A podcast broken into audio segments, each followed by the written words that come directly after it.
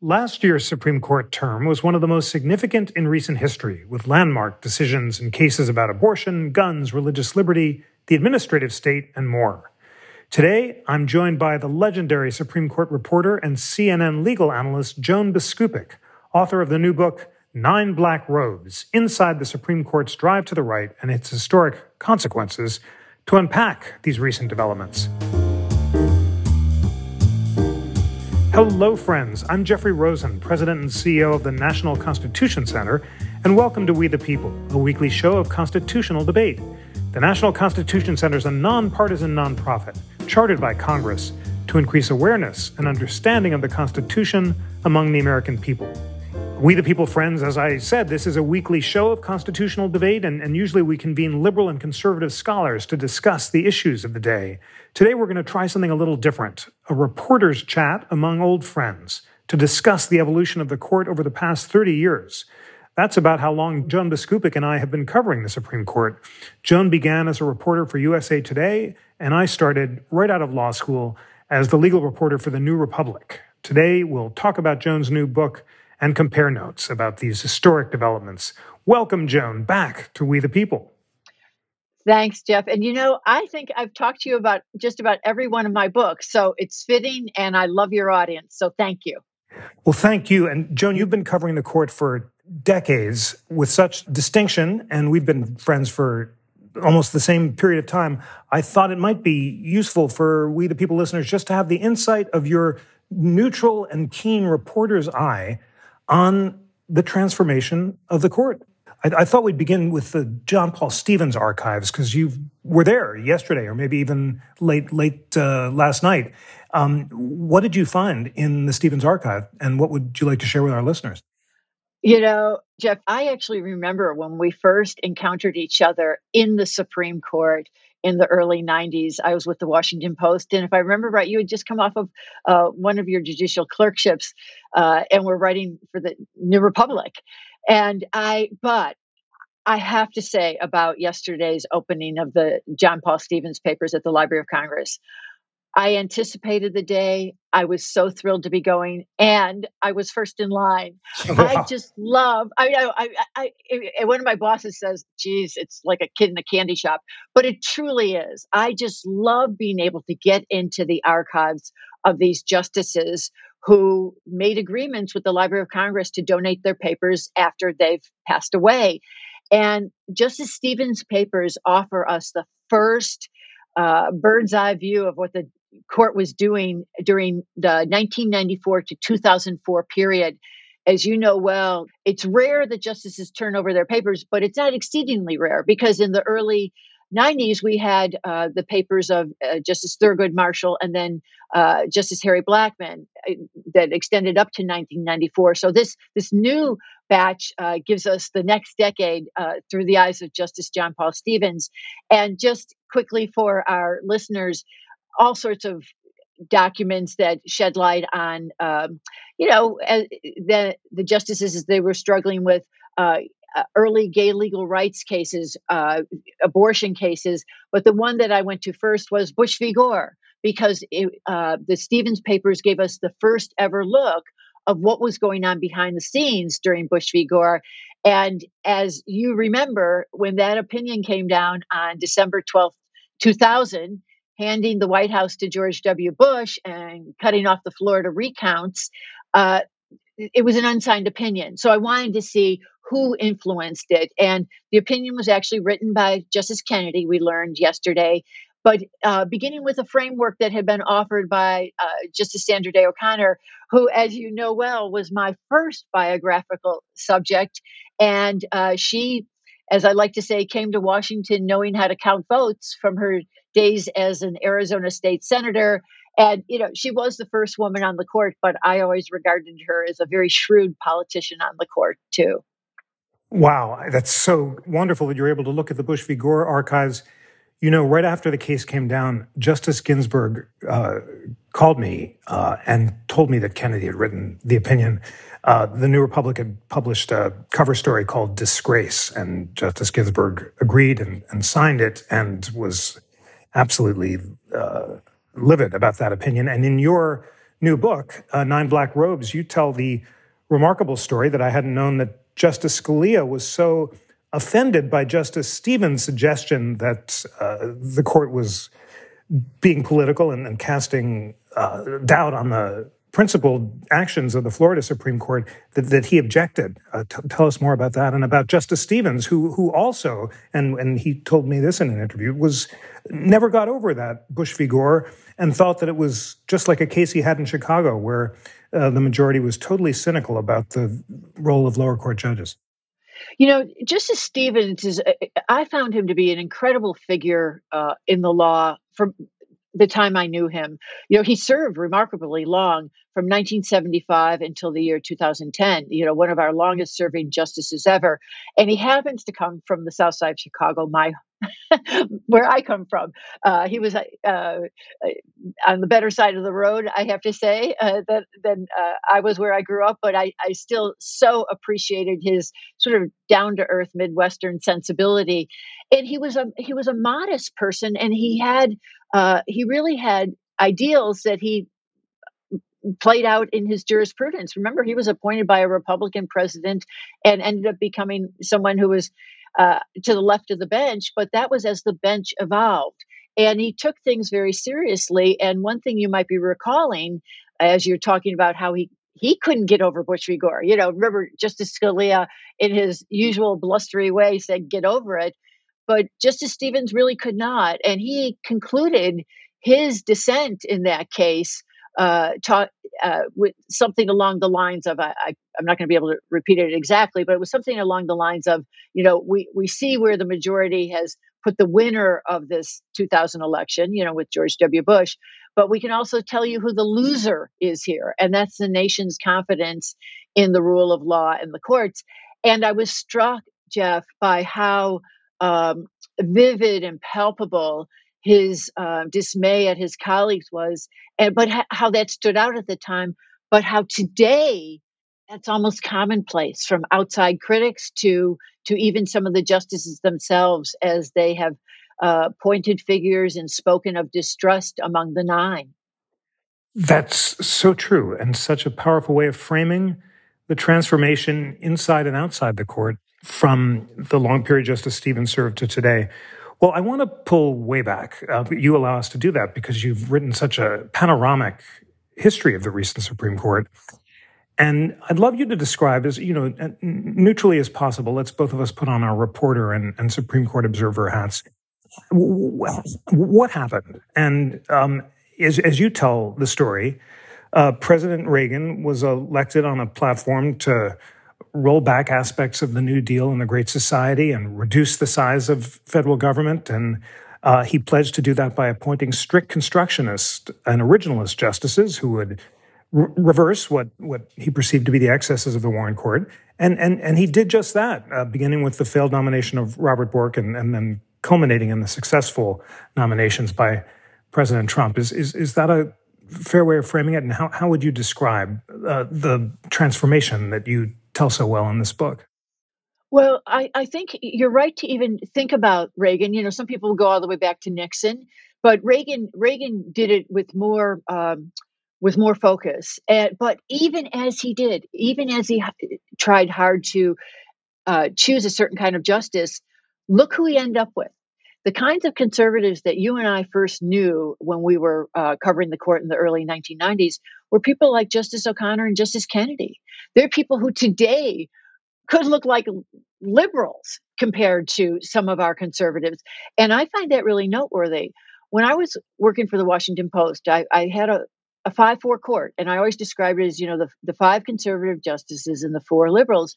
But it's a, such a different now six three court, uh, you know, with the super uh, super majority of conservatives, and there are other different stripes. So as effective as as President Nixon and President Reagan were in in choosing uh, justices, it pales in it really pales when you think of uh, George W. Bush and especially Donald Trump's appointees. There is it, kind of like fail, you know, no fail choices, and part of that is because when George H.W. Bush chose David Souter, and David Souter quickly aligned with John Paul Stevens and then other justices on the left, like Harry Blackmun and uh, Ruth Bader Ginsburg and Stephen Breyer, it, it caused this new mantra to emerge no more Souters. And it gave a, the Republican presidents after George H.W. Bush, his son George Bush included, and Donald Trump, really did not want to make the same mistake. And they relied heavily on the Federalist Society to do that.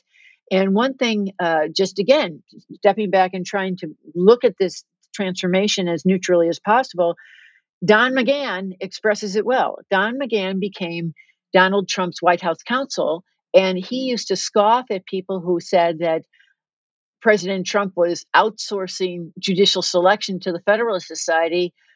He would scoff and say, No, it's insourcing. We are the Federalist Society inside the White House, and we are, frankly, inside the castle. And I thought, uh, Don McGahn, for as blunt as he was and as effective as he was in judicial selection, uh, said it said what was true. You have a chapter in your book called The Triumvirate that describes the role of Don McGahn and Mitch McConnell and Leonard Leo from the Federalist Society. Uh, tell us about how the three of them worked together to transform the courts. Yes, they were proud of it. I mean, I, I give them their due for their effectiveness. And we'll start right away with then Senate Majority Leader Mitch McConnell, who's still with us. Again, you know, all these people, be, uh, we're talking today about a lot of long serving individuals. And we, uh, Mitch McConnell is definitely in that category. And he single handedly uh, ensured no consideration of President Obama's choice of a successor to uh, Antonin Scalia when he passed away and that was in February of 2016. Justice Scalia died on February 13th of 2016. And Mitch McConnell that weekend, oh, he was so shrewd, uh, decided on the spot, we are not even going to, we're not going to hold hearings for whoever Barack Obama chooses. And of course, he ultimately uh, did nominate, but couldn't get confirmed at all, uh, Merrick Garland, uh, who was then on the DC circuit. But Mitch McConnell was it was uh, the President's Day weekend, and Mitch McConnell said it was lucky for him that the Senate was in recess that weekend because he could, on his own, decide and say out loud, "We are going to delay. We're not going to hold any hearings." And none of his Republican caucus could say, "Really? You know, like this is February. The election's not until November. You sure we want to do this?" And Mitch McConnell even said he was glad that nobody was around to have to, you know, challenge him on that from his own party because he got that marker put down. It stayed down. It was effective.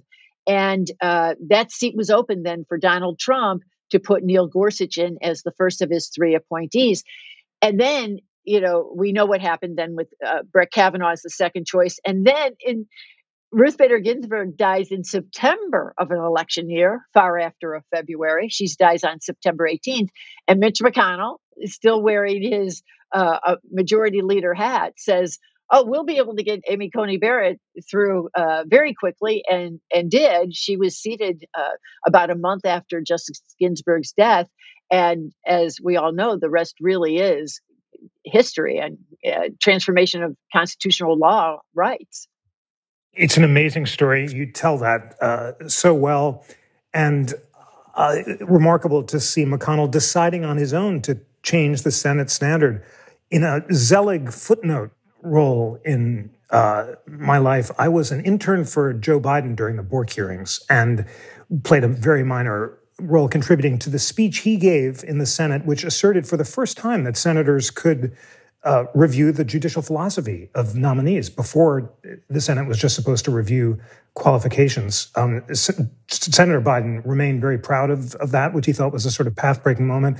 But as you describe it, um, Senator McConnell took things much further by basically just saying we're not going to confirm a, a nominee from the from the opposite party. Can I just tell you, I love your footnote there because one that I would add is after you know Joe Biden made that speech and other Democrats made their speeches against Robert Bork. Uh, then a younger Senator McConnell, this was in 1987, closed out the closed out the debate with saying essentially, "You will rue the day I will remember this. And uh, I, I, can't I can't even count anymore how many times Mitch McConnell has said you will rue the day and been able to come through with his threats. And uh, you know warnings threats whatever. And as I said I, I count him as as uh, very effective. Uh, but Bork has always been on his mind. And uh, it certainly was when uh, he saw the opening of the Scalia seat great uh, warnings about ruining the day. And as you say, McConnell warned Harry Reid and lots of other folks, and indeed they did rue the day. Well, let, us go back to Bork. It, it, was a it's a transformative moment in our judicial history, and Robert Bork embraced a philosophy of originalism and textualism that ultimately uh, gained a majority on the Supreme Court. And you reflect on Justice Scalia reading the Federalist Papers and saying that you know six can do much more than five, that a supermajority is much more confident. But uh, talk about how disciplined and effective Republican presidents were in nominating textualist and originalist judges, and, and what is the importance of textualism and originalism in the in the transformation of the court? It's entirely, entirely because you have you've seen it in obviously the justices' decision to reverse Roe v. Wade and their decision to uh, apply new standards to uh, gun re- regulation to enhance Second Amendment rights. When then Judge Bork and then new Justice Scalia talked about textualism and originalism, they were off on the fringe. Uh, the very first justice I ever interviewed was Justice Scalia in 1990. I went to his chambers and I was, you know, covering the Hill at the time. So I was very interested in his idea of how to read legislative statutes and legislative history. You know, he didn't believe in referring to legislative history. He wanted to only look at the text. And that was such a fringe idea. But now, as Elena Kagan would say, we're all textualists now. And it's it it's so true. It took off. And what has happened though is the um, originalism and textualism can arguably serve either side of the ideological spectrum but right now it only serves the conservative side. And you referred nicely to something justice scalia had said to me when you know i spent so much time with him. I just enjoyed him so much uh, for the book i did on him which followed the sandra day o'connor one um, i was with him you know more than a dozen times and he, gave me so much he opened his mind and his i you know his approach to law and life to me so much. But one thing he said about um, his tenure as uh, the faculty advisor to the Federalist Society, which was just starting in the early 1980s when he was a University of Chicago professor, he talked about the importance of like minded people having fellowship in their own company among each other. And that's how we saw the Federalist Society serving conservative ideals. And I recall that in the book, as you're mentioning, when I mentioned the power of having six conservatives versus just five conservative justices. With five, the liberals can pick off one. You know, it's easier for one of them to think, yeah, you know, like I, I, I could be persuaded to the middle. But just having one more justice in the camp, sort of, I, I believe, has emboldened um, the right wing in a way that I never would have guessed. You know, th- that the difference between five and six somehow is greater than just a single more vote. It really is, and and you also note that textualism and originalism could favor either side, and indeed it was initially promised as a way of constraining policy preferences. Justice Scalia said that the whole point was that it would force judges to follow the law and not their preferences. And yet, as you note, the liberal dissenters are saying that the conservatives are playing whack a mole with text and history and are shifting the baseline in each case to reach their preferred result. What to make of this debate? Well, it's awfully one sided you know, we're down to just three liberals on the court now. And, you know, we're down to, let's just take, for example, Justice Elena Kagan, who certainly showed tendencies toward the center in various cases. She was at, actually, as Jeff, since you've been around, eh, you know, almost as long as I have, we remember back in 2010 she was not like the first choice of the left or progressives. And that's, you know, in 2009 when uh, President Barack Obama uh, chose uh, Sonia Sotomayor, there were plenty of people who would have preferred Elena Kagan, but Justice Sotomayor was was regarded as somebody who was more to the left, and and indeed, then the following year, when President Obama did choose Elena Kagan, uh, it's not like she was viewed as the lefty candidate. Uh, she she was somebody who was happy to bro- try to broker the middle with uh, recently retired Justice Stephen Breyer.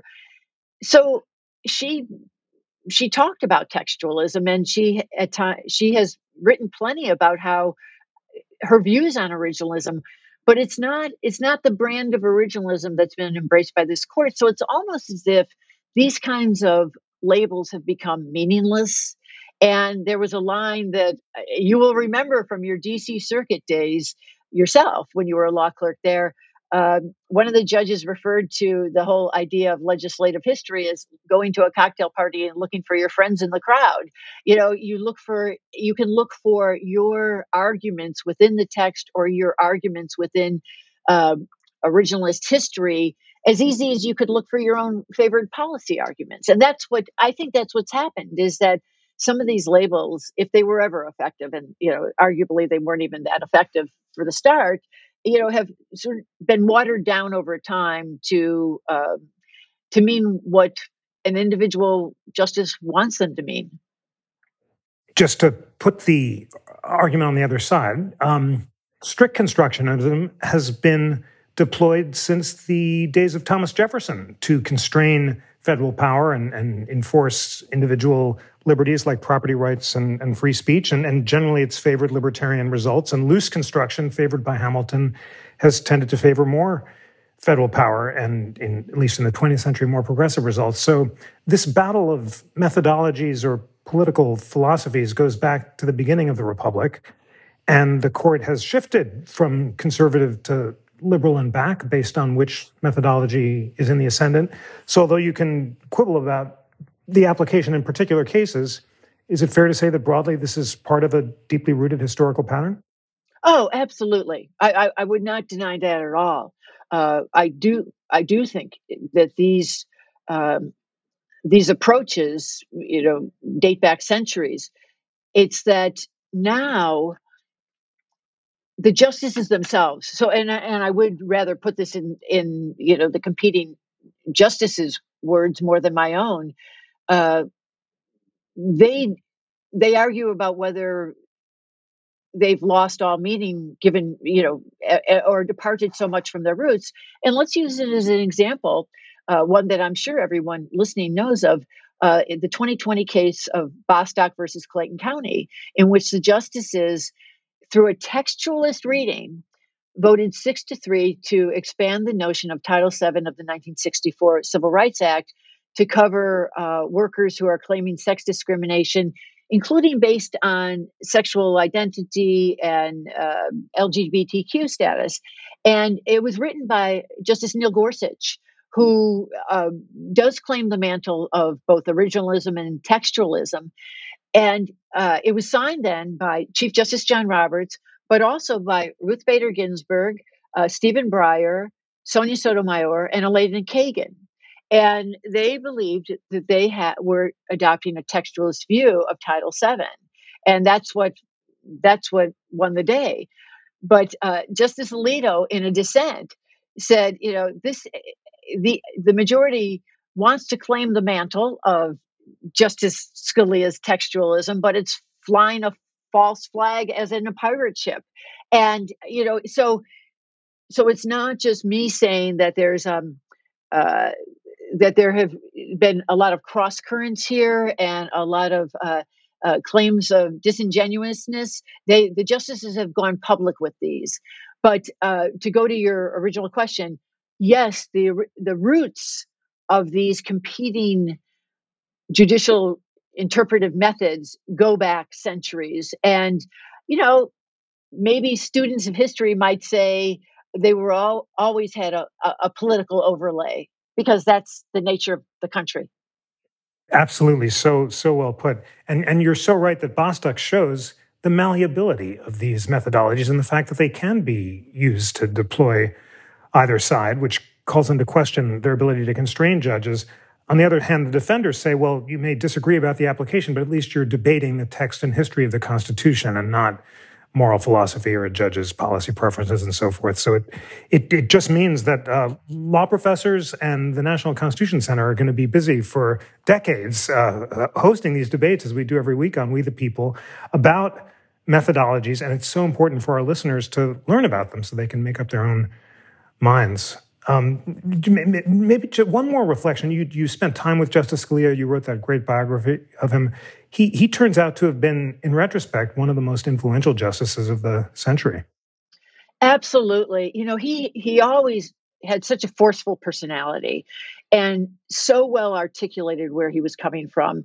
And as as you know, he won over even, you know, his ideological opposite, Ruth Bader Ginsburg, with the sheer force of his personality.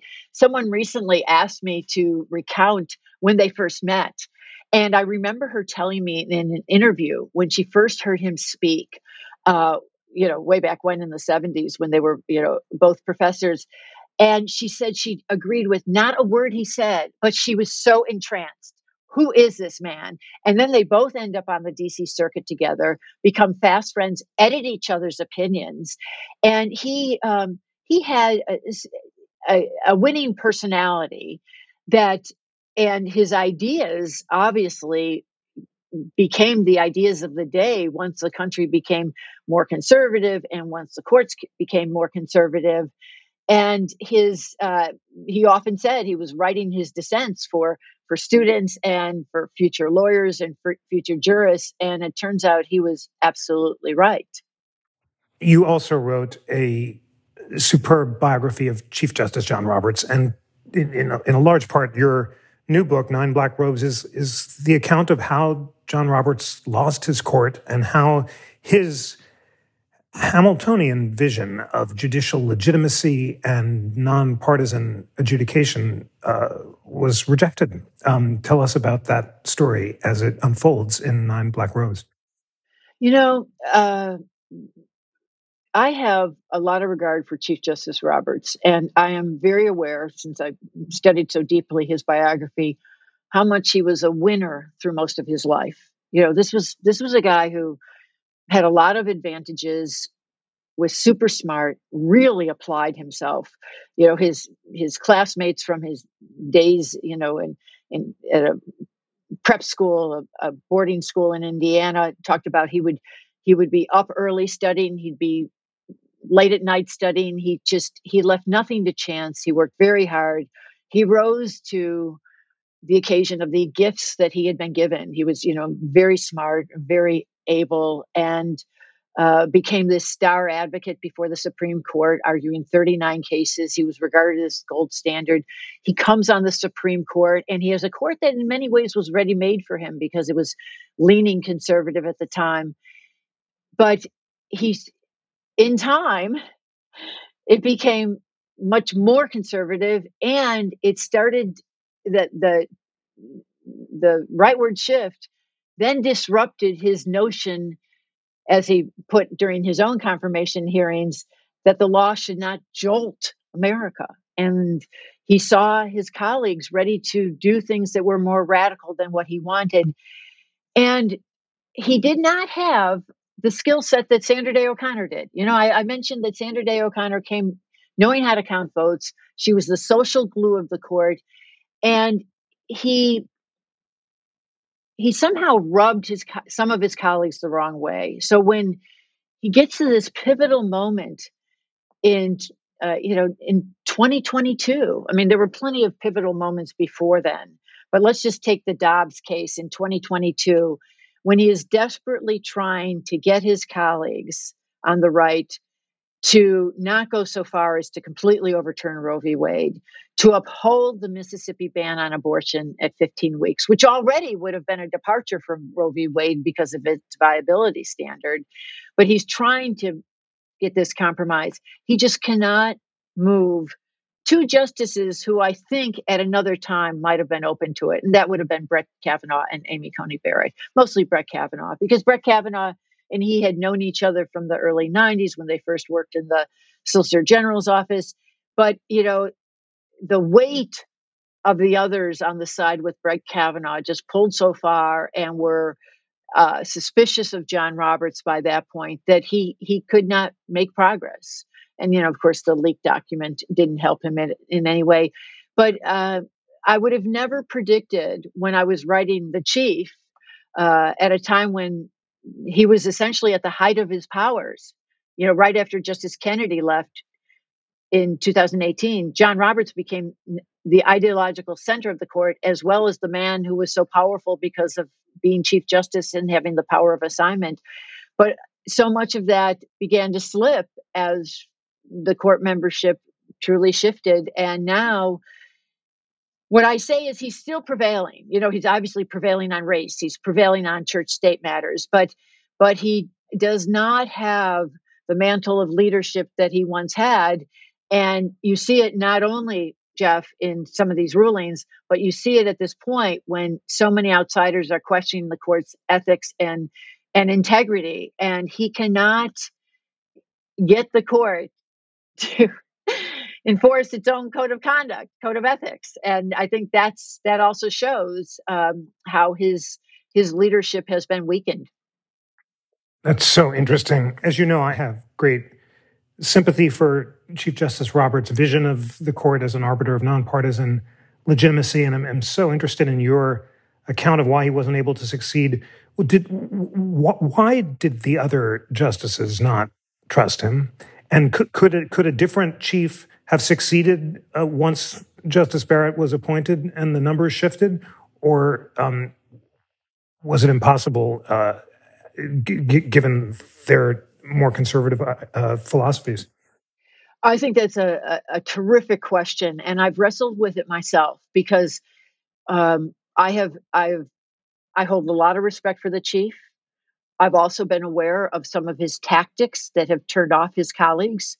You know, I documented his two switched votes in the Obamacare case that uh, really uh, uh, caused distrust, particularly on the part of well Justice Scalia for sure, but Justice Scalia is gone. But on remaining justices Clarence Thomas and Samuel Alito, and other other things that the chief had done. The chief the chief can be for all his uh, upfront, you know, skills and interest in integ- integrity. He can also be pr- fairly cagey at times, and uh, that that has made you know again Justice Thomas uh, quite suspicious of his ways.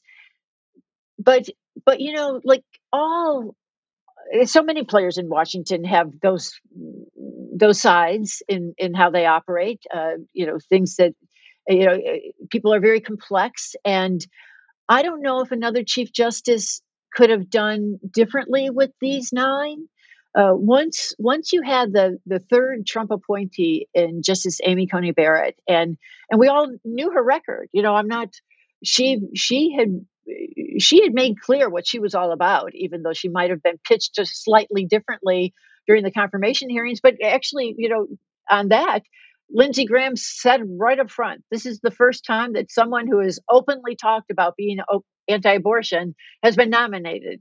And President Trump said, I will put justices on the court who want to roll back Roe v. Wade, and indeed he did. So it was all out there in, in many ways, despite you know things that Susan Collins might have said or other senators might have said. So you know these three justices appointed by Donald Trump came came with their own agendas, even though they might not have wanted to own them in the Senate confirmation process. They had them, and that's what frankly got them the nominations. So so would the chief have been able to woo any of them. Maybe another chief might have. Maybe someone like Sandra Day O'Connor might have been able to do it, but but I don't. Um, I don't come readily to a conclusion that uh, that someone else could have completely changed the outcome of Dobbs. You report that despite the Wall Street Journal piece saying that the chief was trying to flip Kavanaugh, he never came close to succeeding. Boy, you know, Jeff, your question is so timely because it was just one year ago to to uh, May second that that leak happened, And uh, I that very day, earlier in the day, that leak came out at 8:32. This is how much that's seared in my memory. Uh, that leak came out uh, that night, and earlier in the day, because of something the Wall Street Journal had written like five days earlier in its own editorial page, the Wall Street Journal, I should say, has been the beneficiary of personal leaks from various justices. And uh, they have taken advantage of that in writing their editorials. And they wrote an editorial uh, suggesting that the chief might be making progress with someone like Brett Kavanaugh to uh, prevent reversal of Roe. And I took that very seriously since I know about the, the journal's pipeline to the court.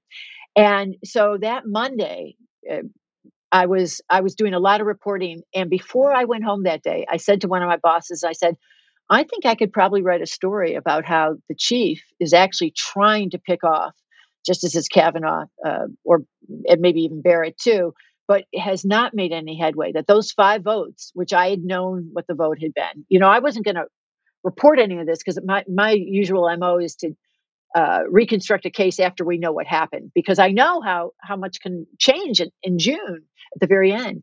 So I went home that day saying, you know, I think we can write a story just saying that this is the state of play, but that anything can change. So when that, when Politico uh, published that draft, I, I immediately sensed that it was real. You know, they obviously had done their own verification, but I knew in the moment that, boy, it was real. I was surprised a bit at the date, the February 10th date, because I thought that that meant that Justice Alito had turned that around so quickly because they had voted in in, Dece- in mid December in conference to to reverse Roe, and he had he had probably, frankly, started writing it before before that vote, but and that he had had five justices on it. So um, I think, and then after that, I, I found out through my own reporting that the chief continued to try to broker some sort of deal at the middle. But what I believe is that um, that if he had had any chance of picking off Justice Kavanaugh, once that leak came out and everything was public, there's very strong language of Justice Alito and what appeared to be five solid votes that nothing was going to change, that it made uh, the Chiefs' effort all but impossible. And, and it, it, turned out it was. It was impossible.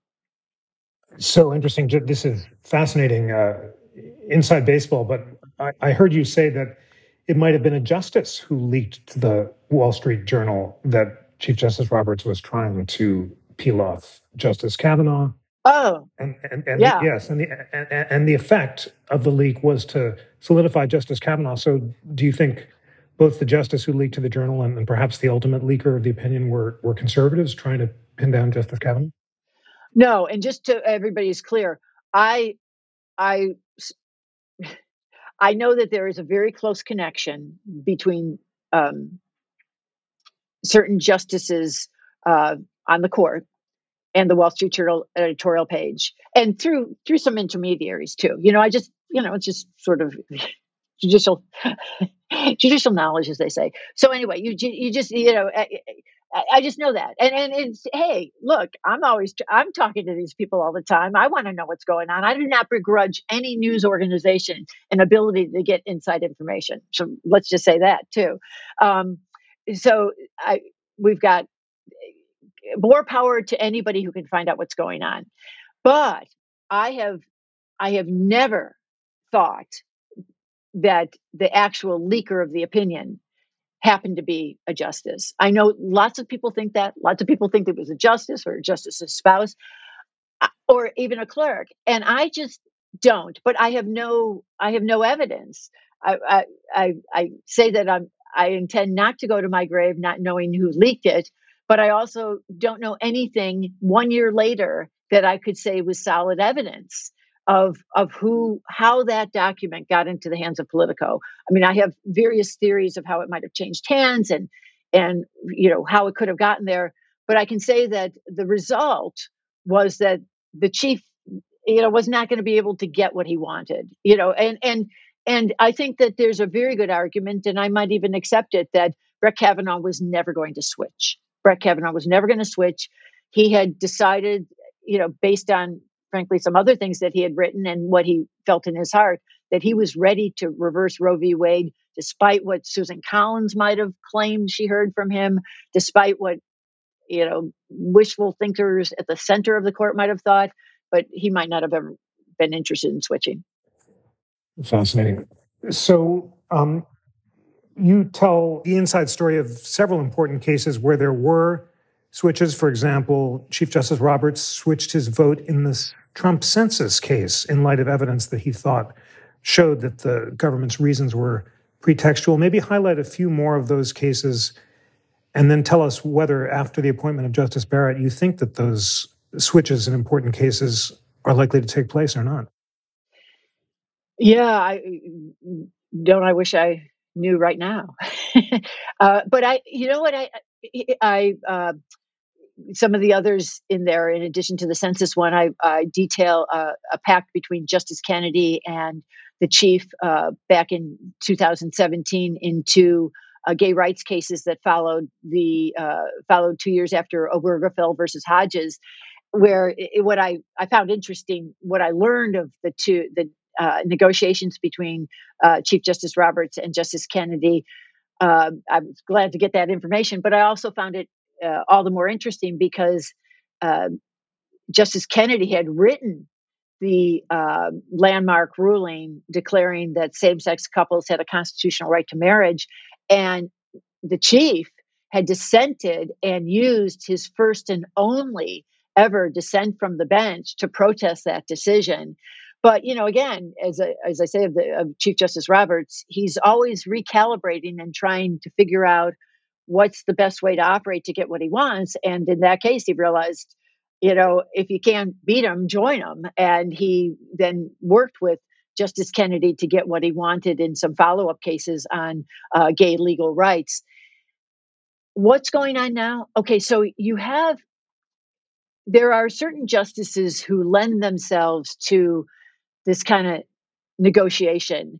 And, you know, one thing I say in my piece that I wrote about Sandra Day O'Connor in the Bush v. Gore papers, after studying Justice O'Connor so deeply back, you know, in the early 2000s, I realized her MO was to get out early and often. She would, before they even held oral arguments, before anybody had circulated draft opinions, she was buttonholing colleagues. She was always getting out early to, to try to figure out where did where did she think the case should go based on her reading of the facts and the law and how could she get the results she wanted? So she was she was given to that. Chief justice roberts i think is an incredibly strategic thinker and is given to a version of that. Justice kagan certainly. Justice breyer from his days in the senate was always trying to think about where can we find common ground here? And you know when you're on the liberal side that's that's your best move because you have you don't have the votes so so do i think i think probably a version of that is naturally going to be going on just because that's the nature of small group decision making. But we don't have the same kinds of people who might be as adept at it working now. First of all you we really don't have a center. We don't have a center anymore uh, because because it is you know it's a six three court and the chief has an interest in creating some sort of center for the for institutional reasons at the court. But he's going to, you know, he'll get, he'll obviously get those on the left to work with him at times because they don't have much more anywhere else to go. But will he be able to lure back Justice Kavanaugh, who seemed to be an early partner of his? Will he be able to make headway with Amy Coney Barrett? I don't know. I mean, he's got his background is not unlike Amy Coney Barrett's in some ways. Uh, he was reared in Indiana. You know, she spent a lot of time there in in South Bend. He's always been a Notre Dame fan.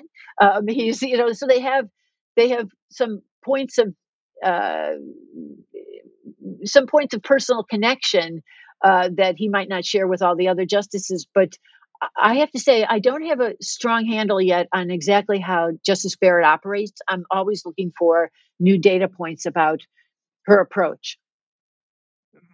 Really interesting. M- much of the answer will hinge on the majority's attitude toward precedent. Justice Sotomayor, in a, a, recent opinion, accused the majority of being impatient, of being in a hurry to overturn uh, decades of precedent. Uh, Chief Justice Roberts obviously would like to move incrementally for the legitimacy of the court. Do you have the sense that any other members of the new majority might be inclined to move a little slower rather than fast. I, I love that you just plucked that quote out of Justice Sotomayor's because that rang really true with me. I think that Justices Thomas and Alito are in a hurry. Now, they're both just in their 70s, which in Supreme Court terms is uh, pretty young, frankly. so, but they seem both very much in a hurry. They might be instructed by, you know, sudden death of Justice Scalia, although he was on the cusp of turning 80. Uh, you know, he just, they're both aware that anything can happen and why not work with the majority they have? And maybe Justice Thomas feels like he dissented so long and now he's having his day, which he is. So why not be in a hurry? And Justice Alito, why not be in a hurry? But I I do think that the personalities that I've observed of Justices Kavanaugh and Barrett would not put them necessarily in that category, that they would be more in the category of the chief of thinking all in good time. We can go where we want to go, but why do we have to go so fast? Now, Justice Gorsuch, who I didn't mention initially in the category with Justices Alito and Thomas, I think eh, tends more in that direction. He's he's a really confident jurist. I know that you have spent time with him, and I, you know, I, I'd be interested in your assessment of him. But I think Neil Gorsuch is very independent, very confident, uh, willing to go it alone, and I think that he'd be more inclined to move faster rather than slower. But he too is, you know, he's a relatively young jurist, and things could change. Things could slow down a bit with him. Justice Gorsuch, uh, as you know, is honorary co-chair of the National Constitution Center, along with Justice Breyer, and we're really honored to have both of them. And uh, much of the answer will turn on uh, their attitude toward precedent and how Justice Gorsuch and the other textualist and originalist justices view precedent as part of their judicial philosophy. Justice Breyer helped me understand this. He said that it's not about partisan politics of the court, it really is about judicial philosophy, which, which can correspond to political philosophy, but is not about partisan results. So, so I, I guess it remains to be seen what the role of precedent is in textualism and originalism. But the early signs are that the textualist and originalist justices don't, especially weight precedent heavily. Obviously, that's the lesson of Dobbs. And therefore, I guess it's just a matter of prudence about how fast they want to go. That's right. That's right. And you know, I would uh, I would also just say to just a plug for your mission is that it is good to remind regular folks and lawyers and anyone in a position of power in the law the roots of these theories and sort of how why they developed and why they became so instructive and influential and how they can maybe in some ways be returned to those roots absolutely well, well there's this uh, roiling debate in the country right now about the legitimacy of the court about judicial ethics and, and, and the justices as you note in the book disagree about what the source of the court's legitimacy is justice roberts says public disagreement with the results shouldn't be taken into account, but he does care about the broader perception of the public about the court's nonpartisan legitimacy. Are, are, and and the Stevens paper suggests the court used to talk about this all the time. They talked about it in Casey and and Justice Kennedy, and then the liberals would would openly discuss, legitimacy. Is the current majority concerned about the court's legitimacy or not? I think absolutely, and I do want to say that uh, I'm always careful of how I refer to individual justices who I talk to. You know, there's only nine of them, so the field is really, you know, I, you know, it's hard. You don't want to describe any of these sources, but when when one of the more recent justices, and I'll say over the past five years, went on the court, that individual said to me uh, later privately that there was this, there was some surprise at how much colleagues talked about public perceptions and and how they might be perceived.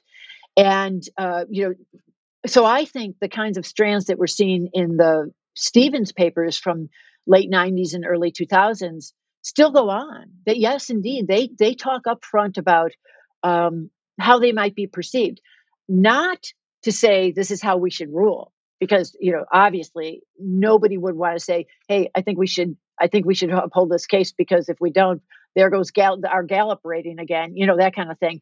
But it's more that they i think they wisely understand enough of them wisely understand that that's what they run on is public confidence and you know it's an old cliche you know that they have no power of the sword or the purse they have they just they have their institutional integrity and the notion of impartiality and that's why these stories about uh, their partisan inclinations and their running with political benefactors hurt the court. I, I, I do think that hurts the court.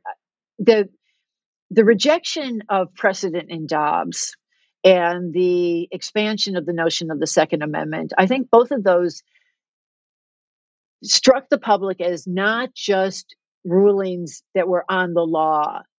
I think people, even people who um, support the decisions, also saw those decisions as representing something a little bit more. That's, and I only say that because that's what public opinion polls have shown is that it's not just Democrats and progressives who think that the justices might be uh, more political. It's it's Republicans and people in the center.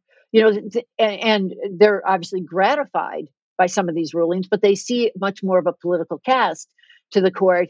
And I think some of these um, ethics instances uh, that raise questions about, you know, who who the justices are associating with, who are they taking, you know, fancy trips from, and and gifts and travel and all of it, you know, things that have come up recently, particularly with uh, Justice Thomas in the ProPublica piece about his connection to Harlan Crow, they they reinforce this notion that these justices only align with an answer to certain people, and I think that no one would want that look.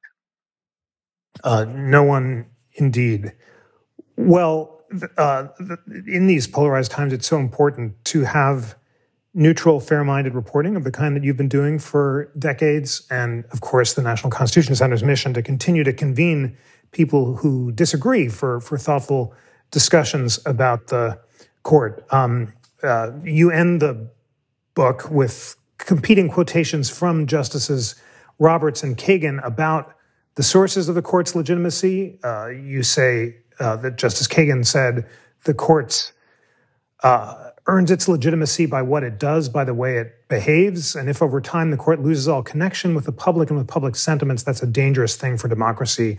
While Chief Justice Roberts said, I don't understand the connection between opinions that people disagree with and the legitimacy of the court. Um, uh, how, how, how do you see this debate playing out in the years to come? Yeah, wasn't that that's a great pairing and you know those two those two get along i would say you know those two have uh, mutual respect but they really do see the situation now uh, very differently and uh, justice kagan uh, thinks you know if, if people are going to judge us by our opinions we want to make sure our opinions convey the idea that we are neutral arbiters of the law and the chief says, well, you know, our opinions are our opinions. And if people disagree, eh, when people disagree with them, that's when they're going to think that we're illegitimate. But as I said earlier, I don't think that's quite right because I know people who are very happy with this court who do see it as politically motivated, but in a, in a good way. They're happy with this court and they want, they were, they're very happy that the Federalist Society and Donald Trump have had such an imprint on this court. They think it's important. They think it was important to roll back, you know, the the Warren era, even the Burger era, even you know the lingering Rehnquist era. And who would ever think the Rehnquist era was, you know, had any liberalism? But uh, certainly Chief Justice uh, William Rehnquist did not. But he presided over a court that did in some ways.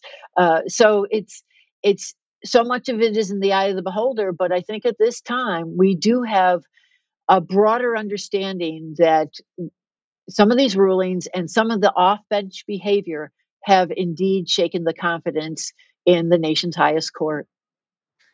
Joan Biskupic, such a pleasure to catch up, to learn from you. Thank you so much for this wide ranging discussion about the court.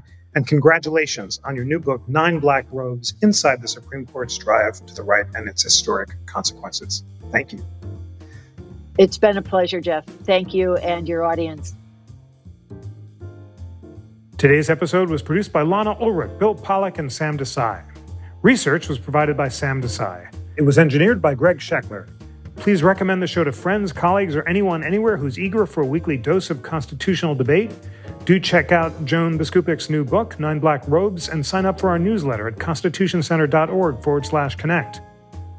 Always remember, whether you wake or sleep, that the National Constitution Center is a private nonprofit. It's so meaningful when folks sign online and give $5 or $10 or more just to signal your support for our great community of lifelong learners. You can do that by becoming a member at constitutioncenter.org forward slash membership or give a donation of any amount to support our work at constitutioncenter.org forward slash donate.